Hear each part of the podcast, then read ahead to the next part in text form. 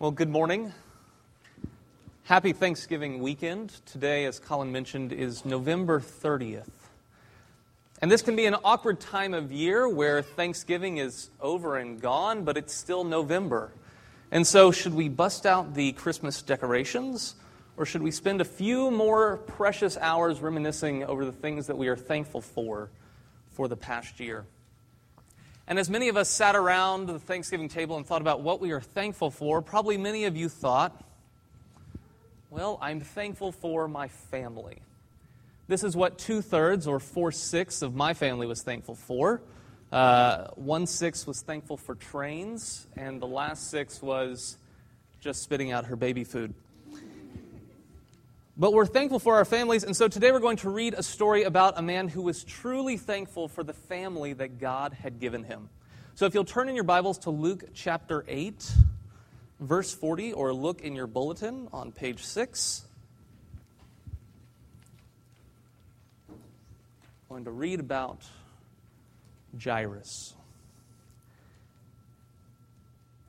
Now, when Jesus returned, the crowd welcomed him, for they were all waiting for him. And there came a man named Jairus, who was a ruler of the synagogue. And falling at Jesus' feet, he implored him to come to his house, for he had an only daughter, about 12 years of age, and she was dying. As Jesus went, the people pressed around him, and there was a woman who had had a discharge of blood for 12 years. And though she had spent all her living on physicians, she could not be healed by anyone she came up behind him and touched the fringe of his garment. And immediately her discharge of blood ceased. And Jesus said, Who was it that touched me? When all denied it, Peter said, Master, the crowd surround you and are pressing in on you. But Jesus said, Someone touched me, for I perceive that power has gone out from me. And when the woman saw that she was not hidden, she came trembling, and falling down before him, declared in the presence of all the people why she had touched him and how she had been immediately healed. And he said to her, Daughter, your faith has made you well. Go in peace. While he was still speaking, someone from the ruler's house came and said, Your daughter is dead. Do not trouble the teacher anymore. But Jesus, on hearing this, answered him, Do not fear, only believe, and she will be well. And when he came to the house, he allowed no one to enter with him except Peter and John and James, and the father and mother of the child. And all were weeping and mourning for her, but he said to her, Do not weep, for she is not dead, but sleeping. And they laughed at him, knowing that she was dead. But taking her by the hand, he called, saying, Child, arise. And her spirit returned, and she got up at once and he directed that something should be given her to eat. And her parents were amazed, but he charged them to tell no one what had happened. Let's pray. Father, thank you for the families that you have given to all of us. And thank you for the privilege of being part of your eternal family through the Son and by the Holy Spirit. Give us faith to believe in your promises until your Son returns. Amen. You may be seated.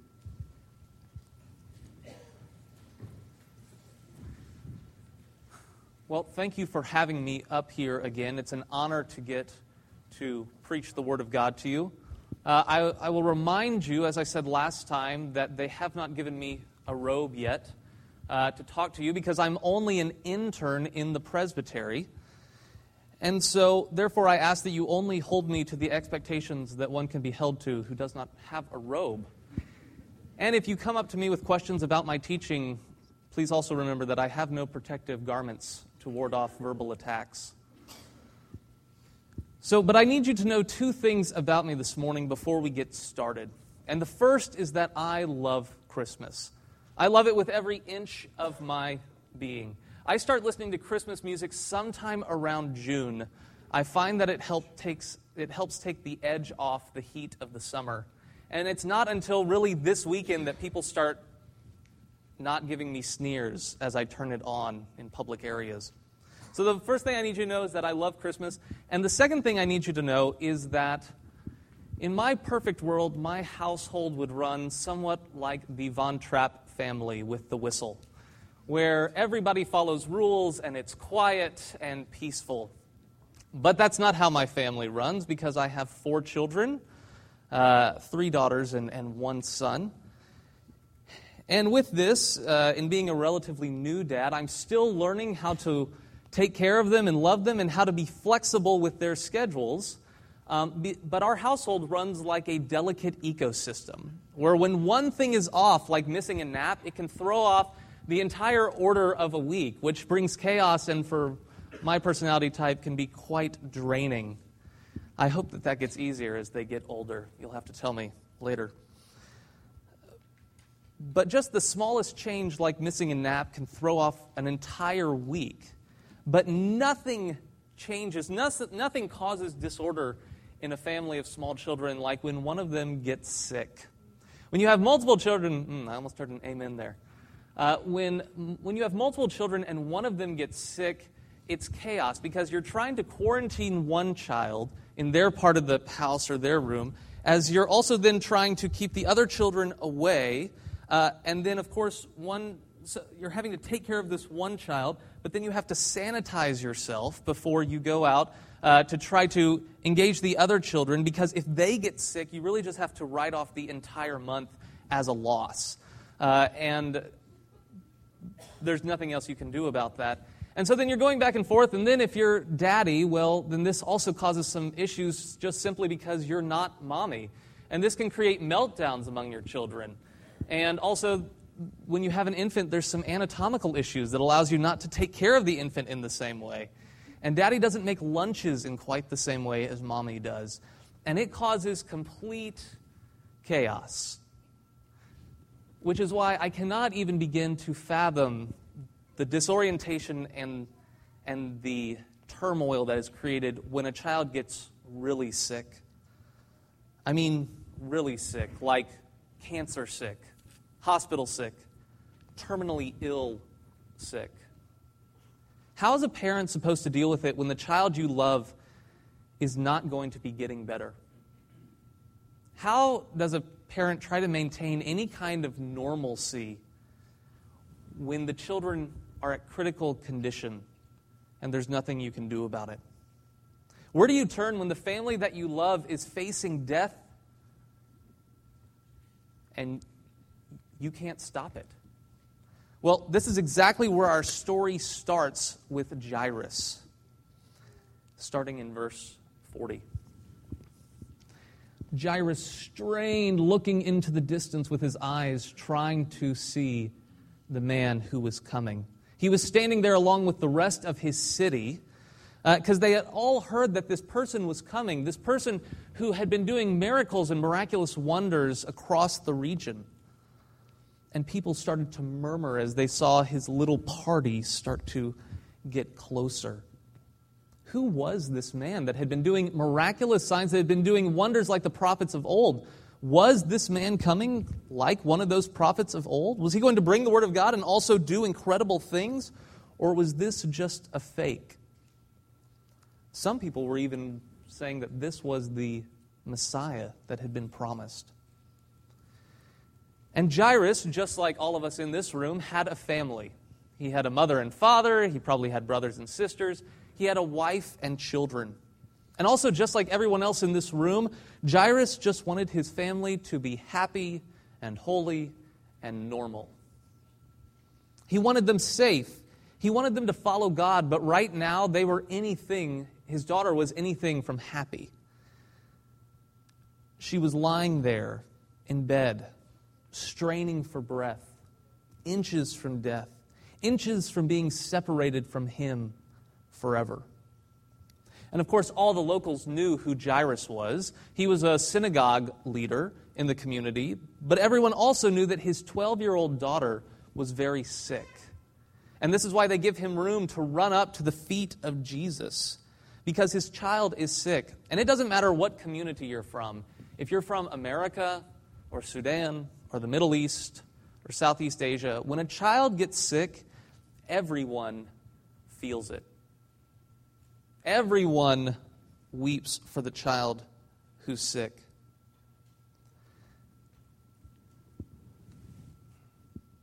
And this is why we all look at the child who's sick and we say, this shouldn't happen. Children aren't supposed to get sick. The normal order is supposed to be that parents get older and then parents die, and then children grow up, get to have families of their own. That's how it's supposed to happen. But a sick child pulls at the heartstrings of everyone. It doesn't matter if you're a barren widow or a biker gang. A sick child with terminal cancer can shut down an entire city like San Francisco and make complete strangers pretend to be Batman villains so that the child with cancer can pretend to be Batman one time before that child dies.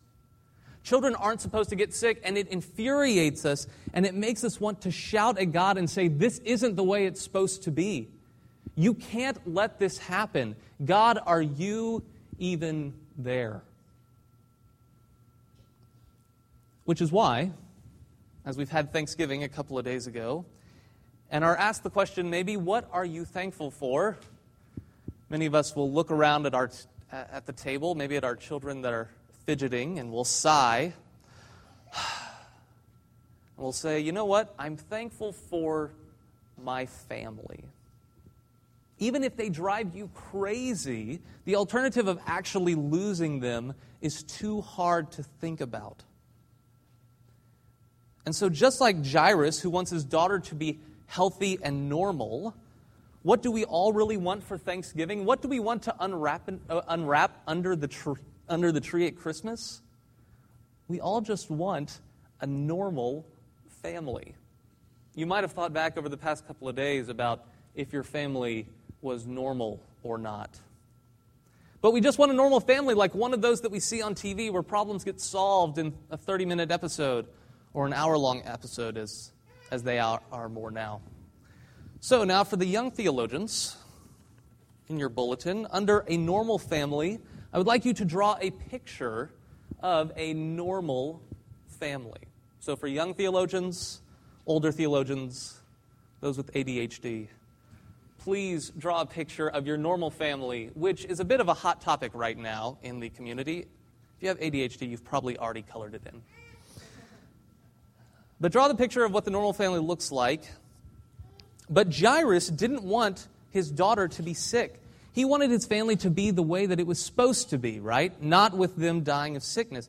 He wanted his wife and his children to grow up having normal experiences, which in that time probably would have been something like learning how to cook and clean and raise children so that she could get married, his daughter, and then have kids. And this is what we want too. We just want a normal family. We want our kids, kids, we just want you to be normal. We don't want bad kids. We don't want annoying kids or scared kids. We don't want our kids to be the bully, and we don't want our kids to be the wimp. We just want our kids to be normal. And this is what we want from our spouses, too. We don't want them to be overly anything. Don't be overly anxious. Don't be overly calm. Don't be overly outgoing. Don't be overly distant. Don't be inflexible. Don't be too flexible. Just be normal. We want the normal family. And at Thanksgiving, if we hold our breaths, breath and squint our eyes just right, and the light hits the table just perfectly, we can see our families as normal. But as time goes on and our families get older, there's more and more times to make mistakes. There's more and more times for the fallen world and the sin that's in us to have visible consequences. And with each passing year, it gets harder and harder to squint to see our families as normal. Because you see, bad things happen to our families that ruin any sense of normalcy. Unexpected pregnancies, mental illness, divorce, death, these are things that happen to all of us, and if they haven't happened to you, they, they will. They're guaranteed. And you know what? There is nothing we can do about it. We are thoroughly out of control of the problems that happen to all of us. And we know this, but we forget this. And so sometimes it takes something giant like the death of a child to remind us just how out of control we are. Jairus knew that. He was out of options, he was out of time. So, running up to Jesus, he throws himself at Jesus' feet and he throws his dignity aside, that dignity that we like to wear so much the older that we get. And he falls at his feet and asks, as only a, a grown father can, Jesus, will you please save my little girl? So, now to young theologians, as you finish up your normal family, if you would now please draw a picture of a messed up family whatever that looks like, young theologians, old theologians, a messed up family, maybe one of them's a unicorn. So Jairus jumps at his feet, and then maybe after some time, maybe after a pause, because Jesus never minded making people wait, Jesus agreed to go with Jairus. Imagine the joy and relief that must have washed over him as the master was coming to his house. It was going to be okay. And Jairus knew it, but he also knew that they had to hurry because the daughter was close to death. She was dying. And so Jairus led Jesus to his house. I would imagine that the pace was pretty quick. But there was one problem is that everyone wanted a piece of Jesus. Everyone was pushing on, around him squeezing on him like he was a grape about to pop. Jairus must have been thinking, Come on, Jesus. Just a little bit faster, Jesus. Let's get these people out of the way, Jesus. Suddenly, Jesus stopped. On the way to the little girl's house who's about to die, Jesus stops and he says, Who touched me?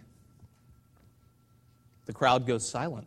Nobody confesses to it. Nobody wanted to say that they had touched Jesus, but Jesus waited longer. Maybe the silence grows. Who touched me? Finally, Peter breaks the awkward silence, the awkward silence that was we'd be building up impatience and fear in Jairus. Peter breaks it and says, Master, the crowds surround you and are pressing in on you. In other words, what do you mean who touched you? Everyone's touching you. But Jesus said, Someone touched me because power came out of me. Why is Jesus doing this?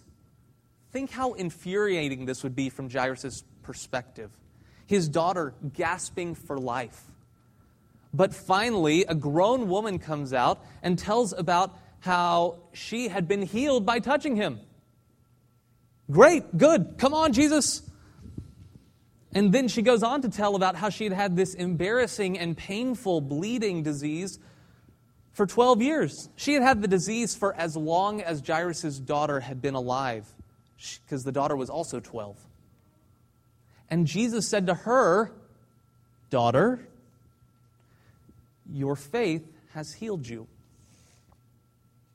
This is taking forever, right? Forever for a father who has his last chance at hope for his little daughter coming. This woman was grown. She wasn't going to die. She hadn't died for the last 12 years. Don't worry about that daughter, Jesus. Worry about my daughter. She's more important right now, right? Because she is more critical. So hurry up, Jesus. Come on, Jesus. Hurry. If we don't hurry. But suddenly, at that moment, Jairus' heart sank. While Jesus was still talking, in verse 49, while Jesus was still talking, before he had shut his mouth, someone from Jairus' house came up. Jairus knew the man, of course, and by seeing the look on his face, Jairus would have known the message that was about to be told. Jairus, the words lingered in the air. Your daughter is dead. Don't bother the teacher anymore. Picture a father standing there in a crowd just getting news that his daughter had died. Think about, though, while he would have been surrounded by people, how isolated he would have felt, how distant, how hopeless. Darkness might have started coming in. Depending on the type of father you are, you might start to crouch down. Because there is a hopelessness to life. All of our families are currently messed up. No matter how hard we try to pick the perfect spouse or raise the perfect children, life will happen to them, both internally through sin and externally through the fallen world. The normal family, it just doesn't exist, as you might have seen during this holiday season. And if it does, then it doesn't exist for long. And we try to adjust our viewpoints by saying, oh, some problems are just normal. And then with enough time, we forget some of the larger problems that we all face. But the truth is, just like Jairus and the bleeding woman, life is hard and people fail. They fail internally through their own sin, and they fail externally through their decaying bodies that fall apart. And that's hard. And we can feel that a lot during the holidays. So, what are we really thankful for at Thanksgiving? A family that will face impossible trials? A home that must fall apart? Health that deteriorates?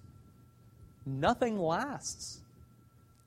We have nothing permanent and we can do nothing about it. And if we sit and if we think long enough about it, then we can start to feel that isolated and distant feeling, feeling hopeless, and the dark can come in.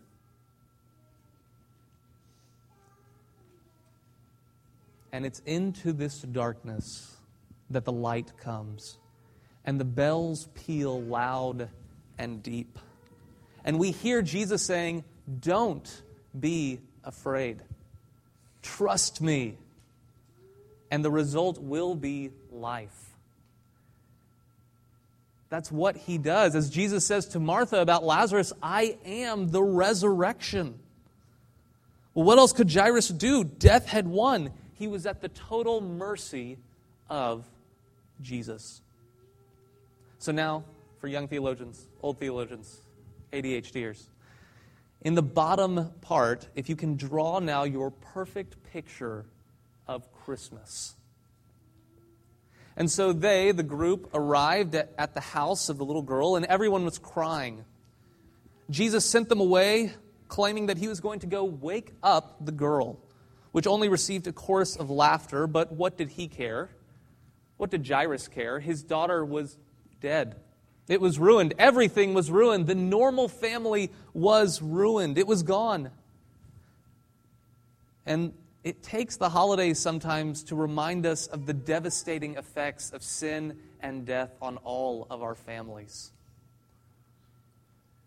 And Jesus went into the little girl's room, taking only Peter, John, and James and her mother, and Jairus followed.